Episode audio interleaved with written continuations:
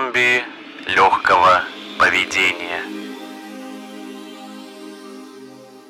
16 июня 1960 год. Окраина тихого американского пригорода, подстриженные газоны, белые изгороди, приветливые соседи. Каждый дом выглядит так, словно через минуту приедет фотограф, чтобы снять его на обложку журнала про элегантный стиль в интерьере – уже вторую неделю подряд жители города всеми возможными способами спасаются от изнуряющей жары, которая так неожиданно для всех пришла в начале лета. Кто-то пьет домашний лимонад, а кому-то повезло быть обладателем собственного бассейна. Тихая и размеренная жизнь, где все на своих местах. В одном из идеальных домов уже второй час подряд перед зеркалом своей спальни вертится Аманда Смит. Она очень взволнована, а ведь сегодня Бобби Рэй ведет ее на свидание в кино. Говорят, что фильм будет стоящий. Ведь не просто так про него писали во всех газетах. Если все пройдет хорошо, то мы, может быть, в первый раз поцелуемся. Подумала Аманда и несколько раз взмахнула пушистой кисточкой, разнеся по своему лицу пудру. Последний штрих – красная помада и капелька духов. «Идеально!» – произнесла девушка, глядя на свое отражение, и заулыбалась. Вдруг раздался резкий звук. Несмотря на то, что он был очень громкий и неприятный, он был самый желанный – Красный Линкольн стоял на обочине и оживлял своим металлическим урчанием тихую улицу. Высокий молодой человек в бейсбольной куртке вышел из машины и открыл для своей возлюбленной дверь автомобиля. «Ты шикарно выглядишь! Запрыгивай скорее!» – произнес Бобби. Влюбленная пара отправилась в центр города. Кинотеатр был одним из немногих развлечений, которые были доступны местным жителям – из-за этого достать билеты было проблематично, а иногда даже невозможно. Повезло, что кузен Бобби работает в буфете и смог решить вопрос еще до открытия продаж. Бобби одной рукой крепко держал руль своей машины, а вторая была зажата в ладошках его девушки. По улицам города можно было ехать со скоростью не больше 40 миль в час, но пара нарушила это правило. Дорога чистая, людей почти уже нет – можно немного побаловаться.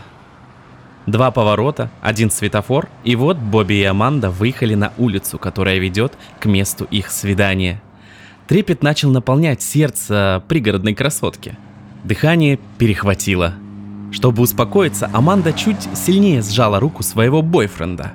Неоновая вывеска освещала красным светом всю улицу. Появилась яркая надпись, которая располагалась прямо над кассой кинотеатра – огромными буквами было написано «Психо».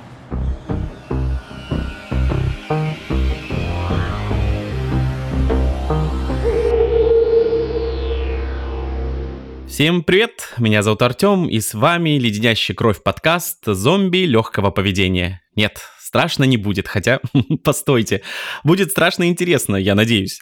А, и это уже второй выпуск подкаста. А если вы после первого решили слушать меня дальше, то значит вы хороший человек.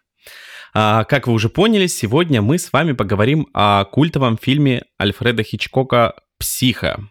История этого ужастика очень большая и многослойная, а масштаб снявшего эту картину режиссера трудно уместить э, в рамки одного выпуска подкаста. Поэтому, если вы не услышите какие-то интересные, известные вам факты, или посчитаете, что информации недостаточно, то ну, я, то я хз, что с этим делать, решите сами. А, вот такой у нас э, нетоксичный подкаст. А если серьезно, то информации так много, что ее невозможно уместить в один выпуск. Поэтому мы обязательно обязательно а, еще вспомним Хичкока и его фильмы в других выпусках. Готовы? Тогда поехали! Вагонетка ужасов отправляется по своему мистическому маршруту.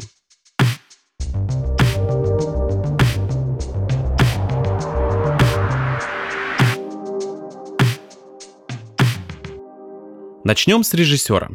А, ведь без этого гения фильма бы не случилось. И сразу интересное. Вообще правильно говорить Альфред Хичкок, но в большинстве российских медиа его называют Альфред Хичкок. А, ну, с вашего позволения, я буду использовать второй вариант произношения. А, собственно, кто мне запретит-то?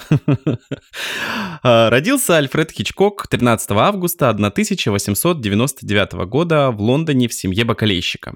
Всего в семье было трое детей. Родители были очень набожными и строгими. По воспоминаниям Хичкока, его мать э, и отец э, очень переживали, что из младшего сына вырастет кто-то неблагополучный. Поэтому будущему королю ужасов приходилось ежедневно исповедоваться. Церемония не была какой-то особо интересной, просто после вечерней молитвы ребенок рассказывал о всех своих грехах за день. Вот это, я понимаю, система отчетности была налажена у них в семье. Часто в семье практиковались наказания, которые были несоизмеримы преступлению. Однажды за мелкий проступок отец Хичкока отвел его в местный полицейский участок и попросил служителей закона и порядка запереть мальчика на несколько часов в камере. Эти несколько часов за решеткой запомнились юному Альфреду на всю жизнь и оказали влияние на его психику, что вполне логично. А у него появился большой страх перед полицией, и достаточно часто он переживал из-за того, что его по ошибке арестуют и отправят в тюрьму. А, из-за такой навязчивой идеи режиссер никогда не водил машину. А в фильмах этот э, страх тоже нашел отражение. Например, в э, картинах «Не тот человек», «Шантаж» и «Поймать вора» прослеживается страх героев перед ложными обвинениями. С 1910 года по 1913 год Альфред э, учился в Изуитском колледже Святого Игнатия в Лондоне. Дисциплина там поддерживалась с помощью телесных наказаний. Альфред учился прилежно, поведение тоже не хромало, держался всегда в стороне и был достаточно замкнутым ребенком. Из школьных предметов больше всего интересовался географией. Вот э, сразу вам э, горячий интересный факт, э, который меня лично очень удивил. Хичкок знал наизусть все остановки Транссибирской железной магистрали. Вот я прямо не могу представить, для чего он решил их зазубрить. В 1914 году будущий режиссер поступает в инженерно-навигационную школу, а также параллельно он посещает лекции по искусствоведению в Лондонском университете. А, было у него в те годы очень интересное хобби. Вместо того, чтобы играть в доту и смотреть сериалы, Хичкок ходит на открытые заседания Центрального уголовного суда Олд Бейли. А больше всего его интересуют процессы, связанные с жестокими убийствами. А в своих интервью он рассказывал, что это помогало ему отвлечься от э, собственных страхов, забыть э, о школьных э, проблемах и не переживать из-за строгих родителей. А, клин клином вышибают, я, я бы так сказал. Это времяпрепровождение в будущем вдохновит короля ужасов на одну из его кинокартин. В 1971 году, будучи уже состоявшимся режиссером, он вернулся в любимый суд детства. И не просто так, в стенах родного суда он снимает свой последний в карьере хит «Безумие». Фильм, который рассказывает историю маньяка-душителя.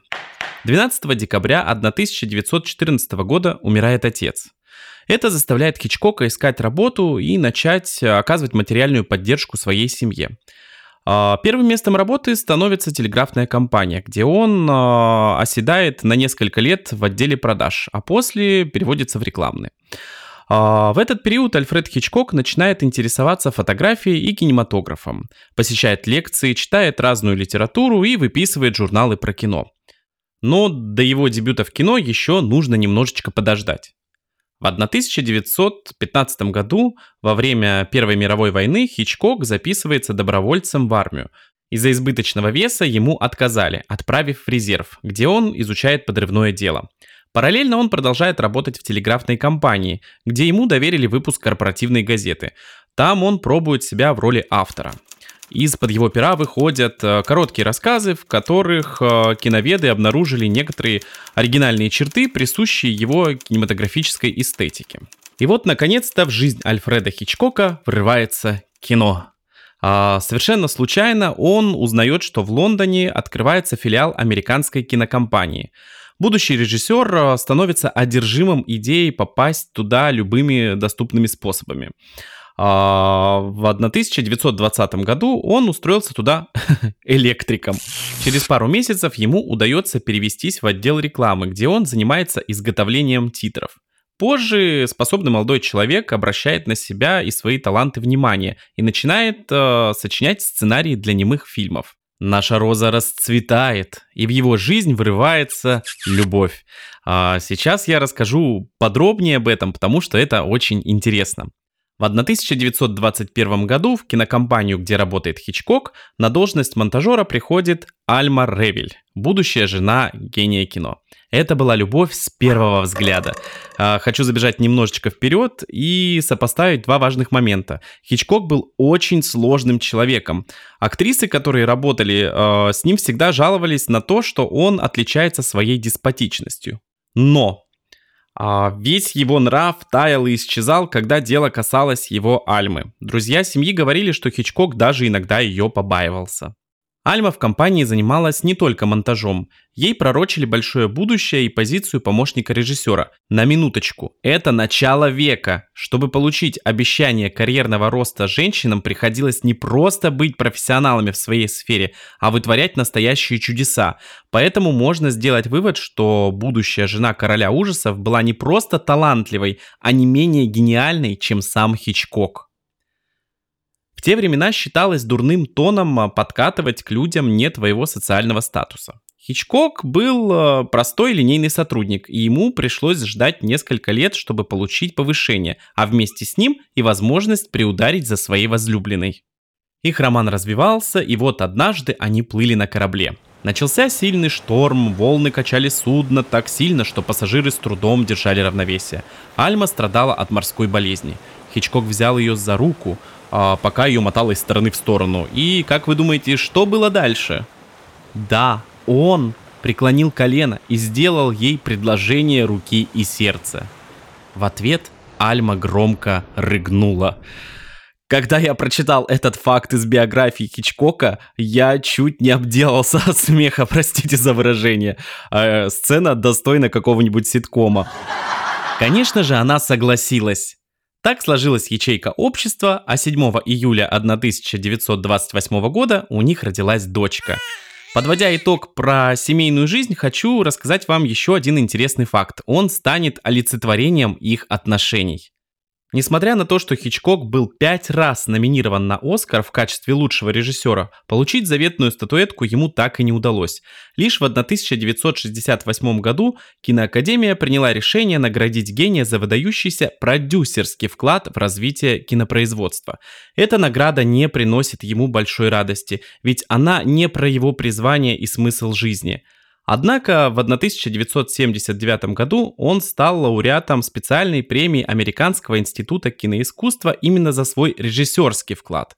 Там он произнес очень трогательную речь, где поблагодарил лишь четверых важных для себя людей. Цитирую. «Представьте, что я — это он». А, можете похлопать в конце.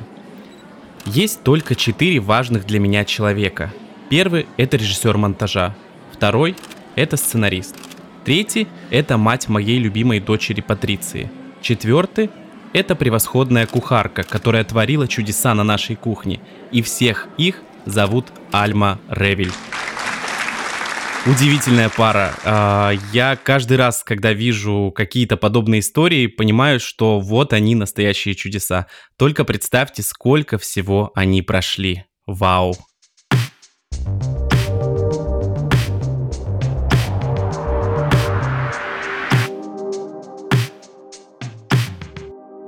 Переходим к режиссерской деятельности. Подробно о ней рассказывать не будем, а, ведь наша с вами цель – это фильм «Психа». В 20-е годы Хичкок работает а, с автором различных кинолент, а также снимает свои первые картины. Уже тогда был очевиден его режиссерский почерк. Ужасы он еще не снимает, но активно использует приемы, которые являются его визитной карточкой. Это саспенс. Для тех, кто не знает, что это такое, если бы мы знали, что это такое, Поясню. Слово саспенс, саспенс переводится с английского как неизвестность, а, неопределенность. Этот прием используется в фильмах, сериалах, видеоиграх или художественной литературе. Чаще всего в ужасах, триллерах и детективах. Благодаря а, ему создается атмосфера тревожности, ожидания, напряжения. Зритель чувствует, что вот-вот произойдет что-то ужасное, но что, пока не ясно. Таким образом, нас с вами вовлекают в сюжет. Между зрителем и фильмом создается эмоциональный коридор, который переносит наш мозг, э, как вы думаете, куда? Конечно же, на экран и в ту ситуацию, которую мы видим. Возвращаемся к Хичкоку. он начинает оттачивать свое мастерство. Его картины пользуются достаточно большой популярностью среди зрителей. Сороковые годы. Начавшаяся Вторая мировая война поступает жестоко абсолютно со всеми. Киноиндустрия не остается в стороне. Производство фильмов в Британии сводится к нулю. Тогда Альфред Хичкок решает с семьей уехать в Голливуд. Обосновался мастер саспенса в Беверли-Хиллз. Работа не заставляет себя долго ждать. Альфред начинает сотрудничать с известным продюсером Дэвидом Селзником. Их сотрудничество нельзя назвать безоблачным, так как Селзник активно вмешивался в работу Хичкока, что бесило второго. Конфронтация не помешала им выпустить фильм «Ребекка», который стал лучшей кинолентой года и получил Оскар. Пиком кинокарьеры Хичкока признаны 50-е годы 20 века. Именно тогда режиссер а, занимает трон короля. Он снимает крупнобюджетные цветные фильмы и работает на телевидении, выпуская сериал «Альфред Хичкок представляет». На YouTube, кстати, есть много фрагментов этого шоу. Хочу сказать вам, что это и сегодня смотрится очень-очень круто. В апреле 1955 года режиссер принял гражданство США. В этот период вышли детектив а, «Окно во двор» и драма «Головокружение», а, вошедшие в золотой фонд мирового кинематографа. И вот мы с вами подобрались к самому вкусному. А что это у нас тут такое? Что у нас тут вкусненького? Хичкок э, выпускает два легендарных фильма «Психо» и «Птицы». Говорить мы будем о первом, конечно, может когда-то и о втором поговорим, но сегодня о первом. Итак, фильм «Психо».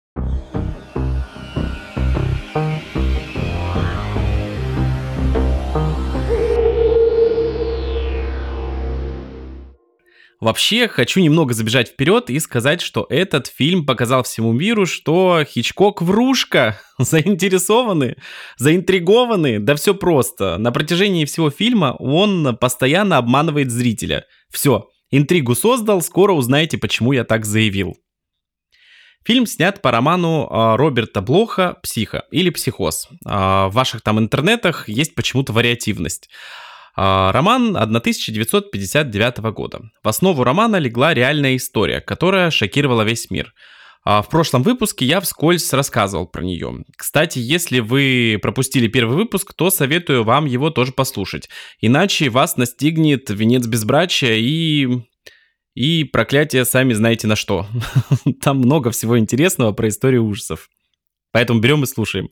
Так вот, в ноябре 1957 года, за два года до выхода романа, был арестован Эд Гейн, серийный маньяк-убийца. Когда полиция обыскивала его дом, то нашла посуду, мебель, а также множество бытовых предметов, изготовленных из человеческой кожи и частей тела. Психиатры пришли к выводу, что он пытался создать себе подобие женского костюма, чтобы притвориться своей умершей матерью, которую соседи описывали как э, пуританку с жестким и властным характером. Важно отметить, что, возможно, все это фигня, поскольку в разных источниках э, это рассказывают по-разному. Где-то написано, что про данный кейс писатель узнал после написания романа, а где-то, что он вдавался в подробности и изучал историю параллельно с написанием книги и сам офигел от схожести мотивов у книжного маньяка и реального. На момент ареста Эд Гейна Блох жил всего в 56 километрах от города, где орудовал маньяк. Продолжим о фильме. Ресурсы фильма были очень скромные, как административные, так и финансовые. А до этой картины у Хичкока были спонсорами крупные киностудии, однако в этот раз а, он решил все сделать сам. Он взял за основу бульварный роман, тогда это было неприлично. Пригласил съемочную команду со своего шоу на ТВ, а, никто не верил в их потенциал, и снимал картину на черно-белую пленку. В то время все хиты выходили уже на цветной. График был очень напряженный, что тоже позволяло экономить бюджет. Талант всех участников процесса во главе с великим Хичкоком помог киношедевру собрать э, ни много ни мало 40 миллионов долларов при бюджете 800 тысяч. Если бы фильм вышел сегодня, то сумма была бы 280 миллионов. Первый день съемок вся съемочная группа поклялась режиссеру, что не будет распространять информацию о сюжете фильма. Также Хичкок постарался выкупить максимальное количество книг, чтобы зрители до премьеры не могли ознакомиться с произведением. А для максимальной интриги Хичкок даже изъял последние страницы из сценария и выдал их только в последние дни работы над проектом. Большая часть съемок проходила в обычном придорожном мотеле и жутком особняке, который построили рядом. А внешний вид дома был вдохновлен картиной Эдварда Хоппера «Дом у железной дороги». Коротко о сюжете. Внимание, спойлеры! Во время обеденного перерыва молодая секретарша Мэриан Крейн и ее возлюбленный Сэм Лумис сняли комнату в отеле для пикантного свидания. Они э, обсуждают свои отношения и тот факт, что не могут пожениться из-за долгов Сэма. После своих утех Мэриан возвращается в риэлторский офис, где работает уже около 10 лет. В офис приходит богатый клиент и хочет купить дом для своей дочери. Деньги он приносит с собой в конверте – 40 тысяч долларов. Директор агентства просит Мэриан э, сразу отвести деньги в банк, чтобы перестраховаться. Девушка отпрашивается у начальника домой после банка из-за своей головной боли, и тот ее отпускает. У себя дома Мэриан э, собирает вещи, на кровати лежит конверт с деньгами, который ей доверил начальник. Она не задумывала это преступление, похищение вышло спонтанно. Мэриан хочет уехать из города и начать новую жизнь со своим любовником. Мэриан едет, едет, едет, едет, едет, едет, меняет тачки, ее останавливает полицейский, и она решает свернуть с шоссе, чтобы провести ночь в уединенном мотеле, где полиция вряд ли ее найдет. Она останавливается в мотеле Бейтс, которым управляет милый юноша, Норман Бейтс и его деспотичная мать. В ходе разных сцен нам показывают сложные отношения матери и сына. В своей комнате Мэриан а, сводит дебет с кредитом и на листочке считает, сколько уже прокутила денег, а, после чего рвет листочек и бросает его в унитаз. Деньги она заворачивает в газету, купленную в автосалоне, и кладет на прикроватную тумбочку. Норман испытывает сексуальное влечение к Мэриан, но его мать осуждает э, порочные желания сына. Перед сном э, Мэриан решает принять душ. В ванную заходит женщина, ее лицо скрыто в тени, и убивает Мэриан ножом. Норман в шоке, но он покрывает свою мать и убирается в комнате у мертвой постоялицы. Юноша быстро уничтожает все улики – Тело заворачивает в душевую занавеску, все вещи и труп отправляются в багажник машины. Машину топит в болоте. Вторая половина фильма начинается с того, что сестра нашей убитой Лайла а, нанимает частного детектива. Он приходит к Сэму, надеясь э, застать девушку у него, но, увы и ах. Детектив ищет, ищет, ищет, ищет, ищет, ищет, и все улики приводят его, как вы думаете, куда? Правильно, в отель Бейтс. Там он обыскивает все и принимает решение обыскать еще и особняк владельца гостиничного бизнеса. Там его убивает мать Нормана. Лейла обеспокоена тем, что детектив больше не выходит на связь, поэтому она в компании с Сэмом решает разобраться во всем. Ищут, ищут, ищут, ищут и приезжают в город, в окрестностях которого находится злополучный отель. От местного шерифа они узнают, что мать Нормана умерла 10 лет назад – Лейла и Сэм регистрируются в мотеле как женатая пара. Они исследуют номер, который снимала Мэриан. Обнаруживают клочок бумаги в унитазе и отсутствие занавески в душе. Пока Сэм отвлекает Нормана, а, Лейла решает пойти в особняк. А, там она обнаруживает комнату матери а, с платьями, косметикой и вмятинами на кровати. Начинается драка. Норман бьет Сэма по голове и бежит в особняк. Лейла пытается спрятаться и спускается в подвал. Там она видит сидящую лицом к стене старую женщину. Когда она к ней подходит, то видит, что это мумия матери Нормана. В этот момент забегает Норман в наряде матери с ножом и набрасывается на Лейлу. Но Сэм вовремя забегает в помещение и вырубает психопата. Нормана Бейтса арестовывают. Фух. Хочется отметить, что сюжет фильма очень динамичный и интересный. Да такой, что даже сегодня это держит в напряжении.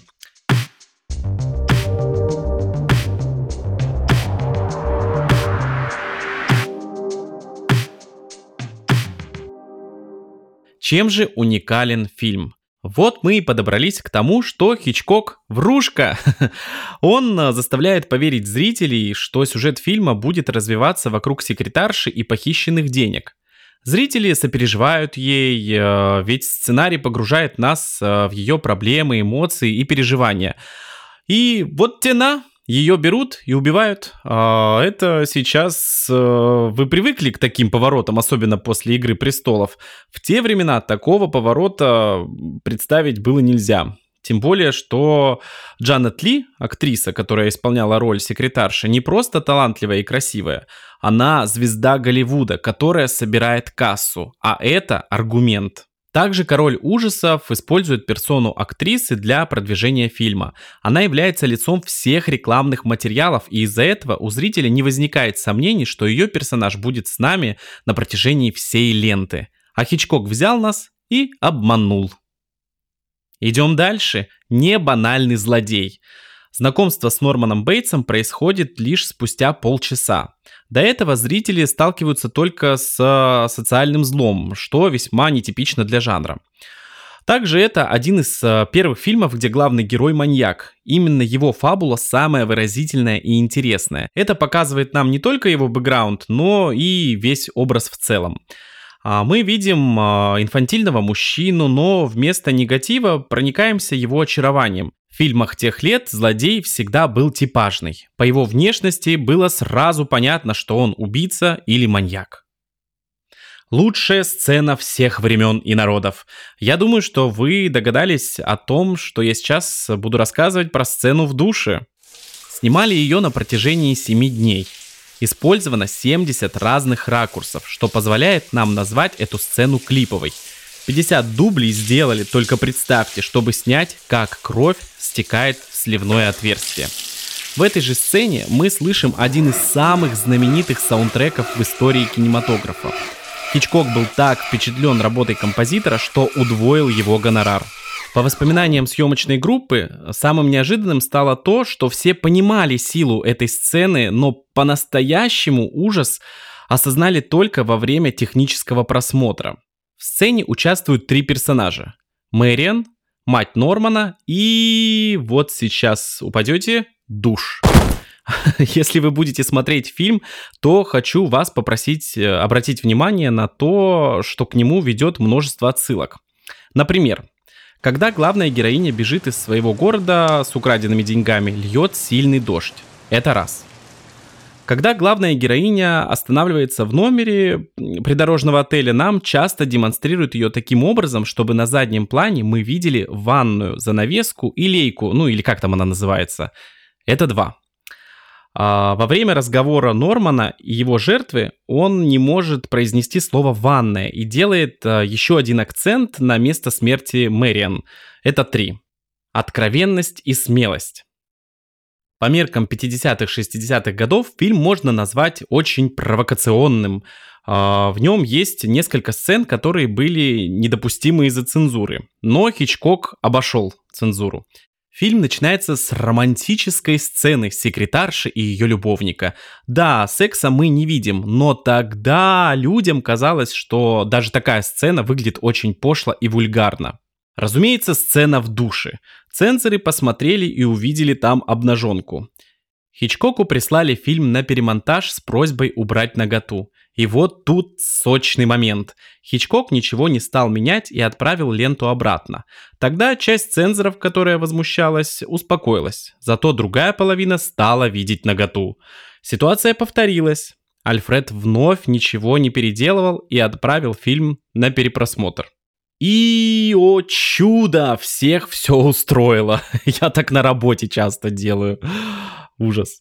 Много споров вызвало появление Нормана Бейтса в женском платье в финале фильма. Создателям пришлось постараться, чтобы доказать, э, что это демонстрирует психологические особенности героя, а не какие-то там извращения. Мое мнение. Фильм «Психо» — это, конечно, шедевр. А, хочу обратиться к вам и посоветовать его посмотреть, если вы не видели его, или пересмотреть, если видели. Когда я смотрел данный фильм, я прежде всего восхищался эстетикой. В нем все красиво. Герои, интерьеры, съемка, свет. Это заставляет тебя, как зрителя, погрузиться в атмосферу, которой сейчас очень не хватает на экране. Отсылки к нему мы видим не только в других фильмах и сериалах, но и в моде, музыке и так далее. На этом все. Надеюсь, вам было страшно интересно. Подкаст зомби легкого поведения. Пока-пока.